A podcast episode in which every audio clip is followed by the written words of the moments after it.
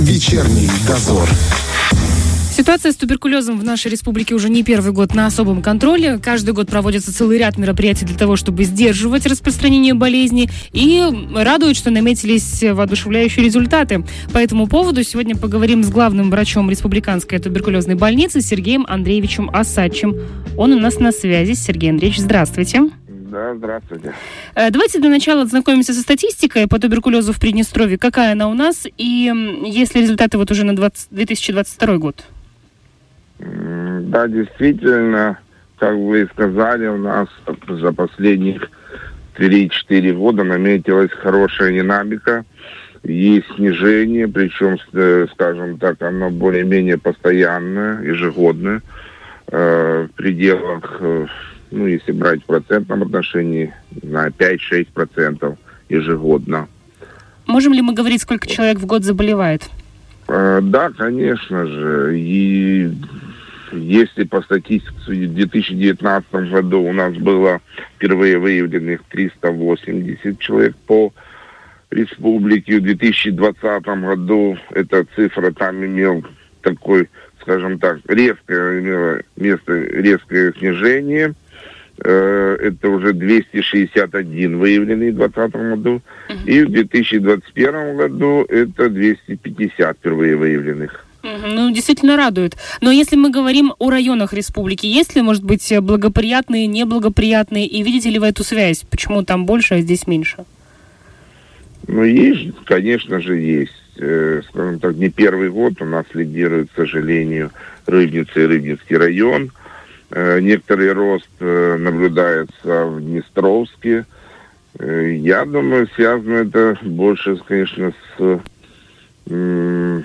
ну, скажем так, неблагоприятной обстановкой, что ли, в этих районах, что касается э, наркомании, угу. э, ВИЧ-инфекции, возможно, связано с этим еще. Все это может быть связано действительно и, и другие болезни тоже, да? Да, ну, естественно, конечно. Те, которые, скажем так, усугубляют, либо способствуют развитию туберкулеза. А если мы говорим о снижении, э, благодаря чему удалось добиться вот этого ежегодного снижения заболеваемости?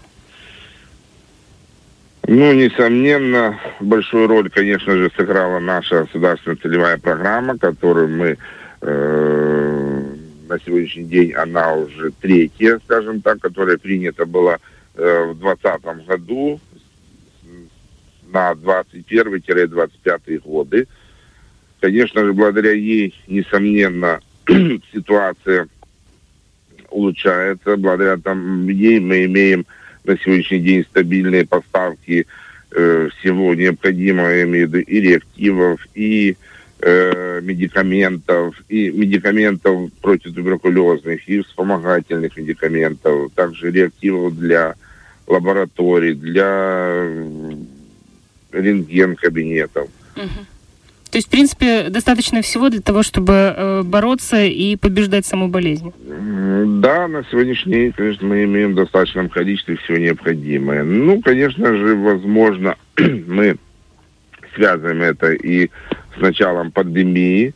Вот, то есть э, тот же масочный режим э, повлиял, учитывая то, что туберкулез так же, как и коронавирусная инфекция передается воздушно-капельным путем, конечно же, свою роль сыграла и пандемия на снижении заболеваемости.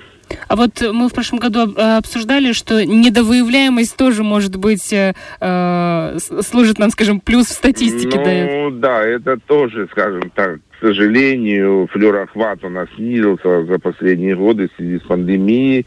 Э, в 2019 году у нас по статистике было пределах 84% флюорохват населения. Э, в 2020 году он уже составил 61%. И примерно на этом же уровне к сожалению, остается и на сегодняшний день.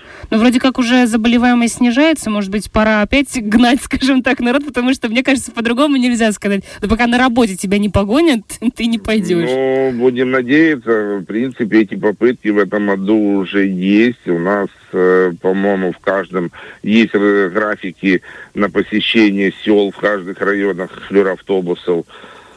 Я думаю, надеюсь, что ситуация наладится. Ну, кстати, а вот тот факт, что люди не приходят на флюру, э, чувствуется ли это дело для вас, как для врачей?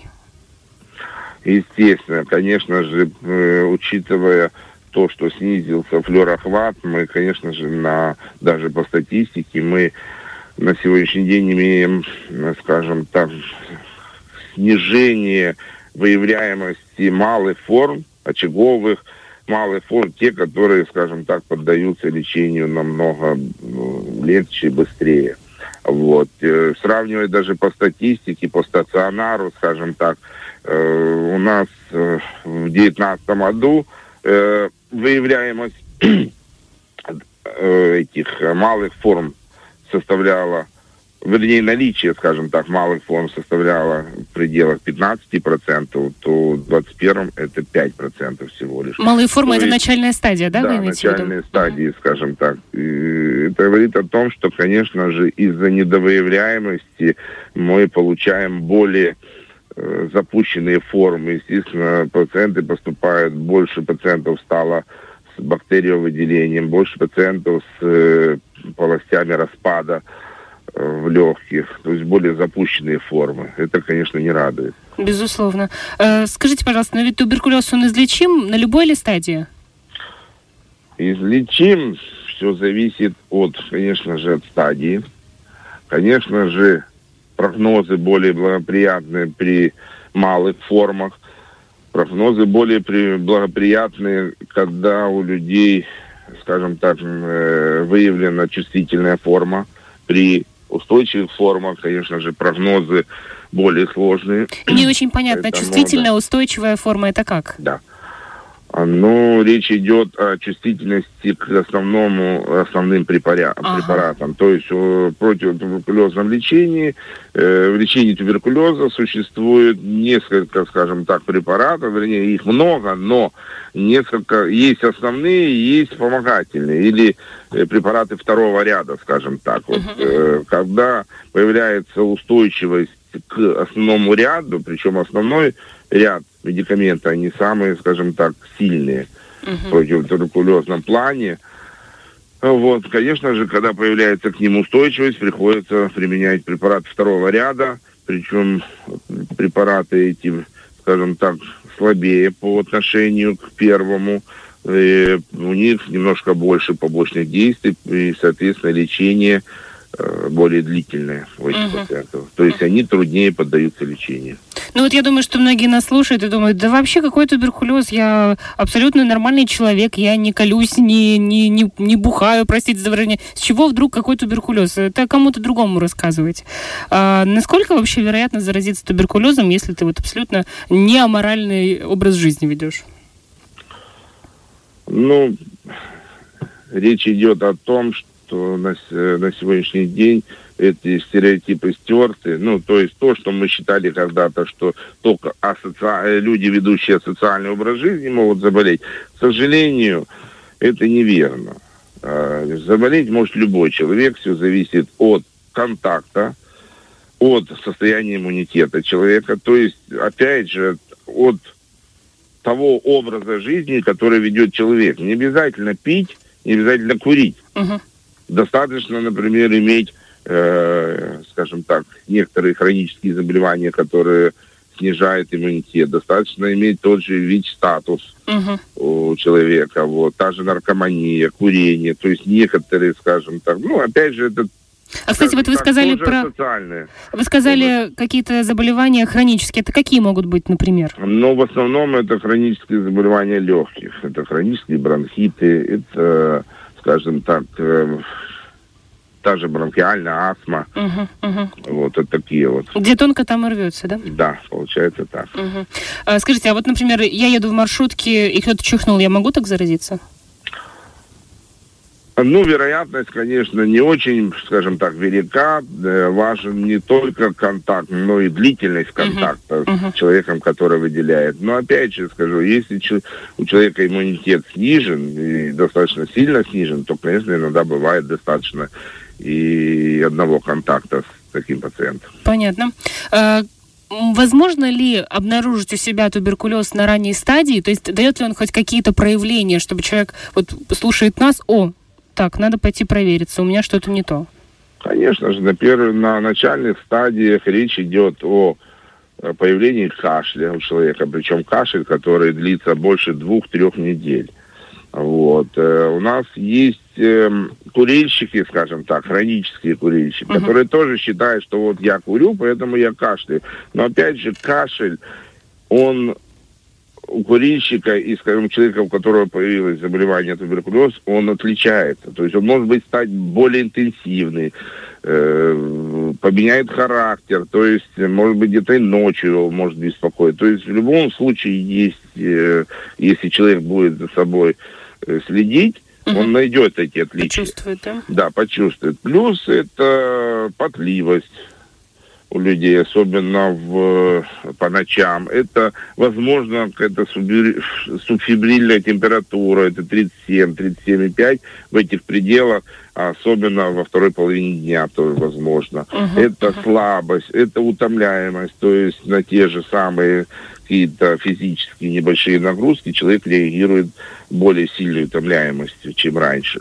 Почувствовали, идите, проверяйте, сделайте флюру и это, уже... Да да. Надеюсь, что... Тем что... более у нас по приказу, начиная с 15 лет, ежегодно, ну, кроме уязвимых групп, ежегодно человек должен пройти флюоросветление. Да, дело даже не в том, что он должен.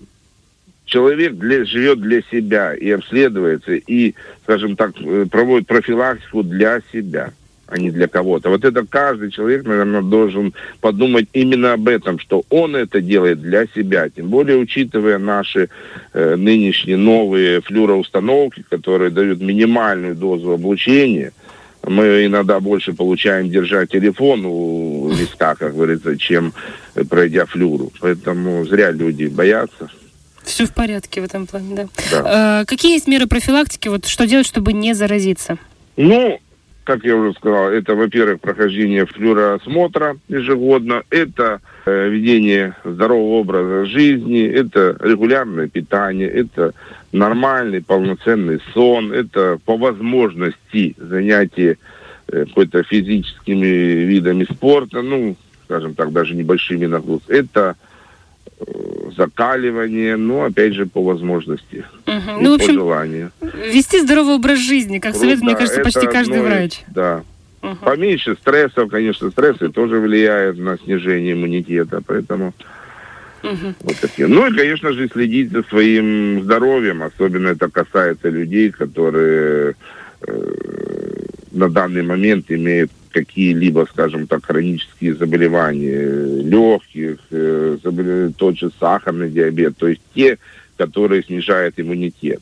Uh-huh, uh-huh. Тем более люди обычно зачастую об этих своих заболеваниях знают. Поэтому тут уже нужно беречь себя. И в завершение, вот еще несколько лет назад э, у нас э, врачи все били в колокола и говорили, что у нас эпидемия туберкулеза в Приднестровье, вот если не ошибаюсь, именно про эпидемию говорили. А, вот это ежегодное снижение, оно говорит о том, что все-таки э, мы можем снять вот это вот, скажем так, название эпидемии, и мы переходим уже в такую более легкую стадию? Ну, очень надеемся. Дело в том, что что мы приближаемся к тому, скажем так, моменту и будем очень рады. Надеемся, что после окончания, окончательного завершения, скажем так, пандемии, что роста не будет, хотя все предрекают это, ну, будем надеяться, что большого роста не будет. Но, учитывая то, что э, порог э, эпидемии это 50 на 100 тысяч населения, в прошлом году, в 2021, у нас было 53 и 6. Угу, угу. То есть уже все-таки... Населения. То есть практически мы вот приближаемся к той цифре для того, чтобы снять, как говорится, эпидемию туберкулеза. Какие должны быть цифры, чтобы ситуация в Приднестровье считалась благоприятной? Ну, благоприятной это хотя бы, скажем так, 20, от 20 до 30, до 30 на 100 тысяч населения. Ну, если брать советское время, у нас, по-моему, лидировал э, самый лучший показатель был в Слободейском районе, ну, в пределах то ли 16, то ли 18 на 100 тысяч населения было. Ну что ж, будем стремиться к этим цифрам. Конечно, мы к этому стремимся. И проходить флюру. Спасибо большое. Да. Друзья, у нас в гостях был по телефону главный врач Республиканской туберкулезной больницы Сергей Андреевич Асачи. Они ходили на флору? Сходите. Вечерний дозор.